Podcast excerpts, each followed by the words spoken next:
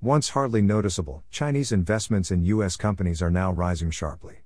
Cumulative Chinese investments in U.S. companies remain modest compared to those of other major countries. However, a combination of push and pull factors are moving China's annual investment levels closer to levels consistent with China's current economic stature.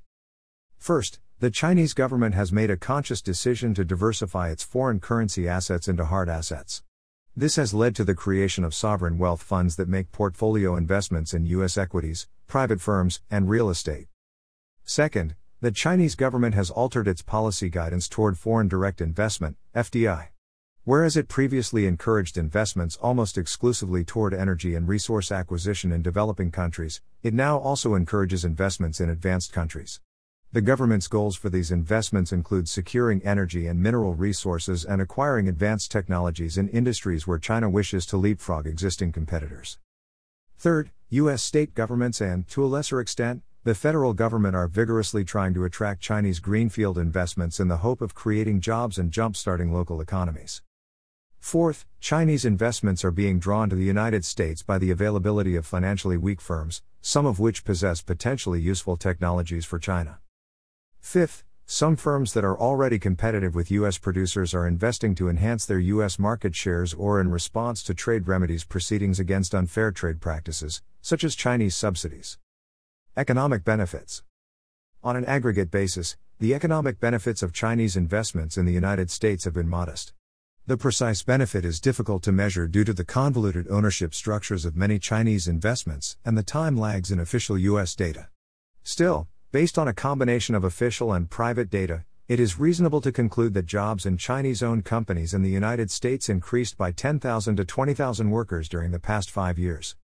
While hardly significant relative to overall U.S. employment and even to jobs in other countries' U.S. affiliates, any job creation is welcome given continued slackness in the U.S. labor market. Chinese FDI in U.S. companies has helped stabilize some financially troubled firms. Portfolio investments by sovereign wealth funds also have helped the economy by solidifying the financial system and providing liquidity to certain property markets.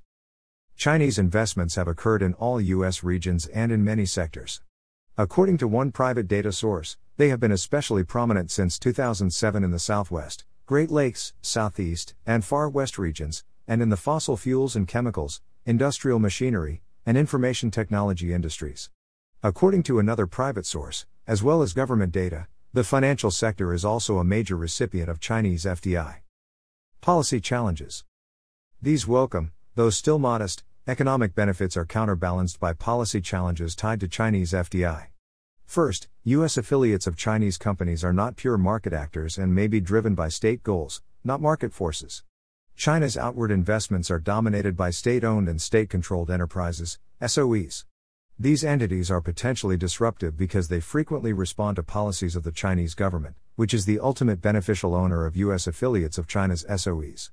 Likewise, the government behaves like an owner, providing overall direction to SOE investments, including encouragement on where to invest, in what industries, and to what ends. Second, SOEs may have unfair advantages relative to private firms when competing to purchase U.S. assets. SOEs benefit from substantial subsidies in China and their investments in developing countries also receive ample financial support from the national and subnational governments, state owned financial institutions, and local governments. Government pronouncements out of China suggest that investments in the United States and other advanced countries will also receive ample financial support. This raises the possibility that Chinese largesse could determine market outcomes for purchases of U.S. businesses. Third, an increased SOE presence may be harmful to the U.S. economy. In China, SOEs are a major force, but as a group, they are less efficient and profitable than private firms. To the extent that SOEs purchase U.S. companies on the basis of artificial advantages and operate inefficiently, they may not be beneficial to long term U.S. economic performance. Fourth, Chinese investments will create tensions related to economic security and national security if they behave in accordance with China's industrial policy as articulated in the 12th Five Year Plan government pronouncements, and official investment guidance. China's current policy guidance directs firms to obtain leapfrog technologies to create national champions in key emerging industries, while investment guidance encourages technology acquisition, energy security, and export facilitation. Based on this juxtaposition, some will conclude that Chinese FDI in the United States is a potential Trojan horse. Indeed, This study describes three investments in new energy products after which production utilizing the desired technology was shifted to China. Other findings U.S. data collection efforts related to FDI are substantial.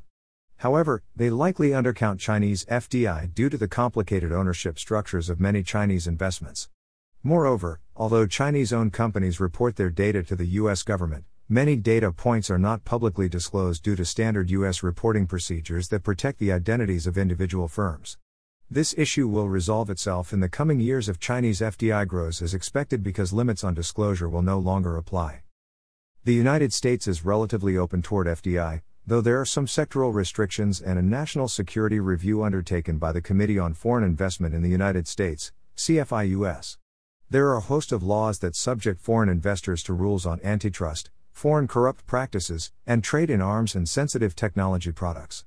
However, there is no procedure that explicitly considers issues related to economic security, one of the major concerns about Chinese FDI. Portfolio investments in equities fall under the purview of the Securities and Exchange Commission, SEC. SEC disclosure requirements and practical considerations make it highly unlikely that Chinese SOEs could successfully collude to accumulate significant equity positions in important U.S. firms. Reverse mergers offer a backdoor into U.S. capital markets but are not an effective way to acquire important U.S. assets. Indeed, the target of a reverse merger is typically a shell company devoid of meaningful assets. This technique is typically used by private firms that have difficulty accessing capital in China or by provincial SOEs trying to support restructuring efforts in China. There is no indication that any major SOE has used or plans to use this technique to enter the U.S. capital market. The Chinese legal and regulatory framework for outward FDI requires approvals by three agencies at subnational and or national levels.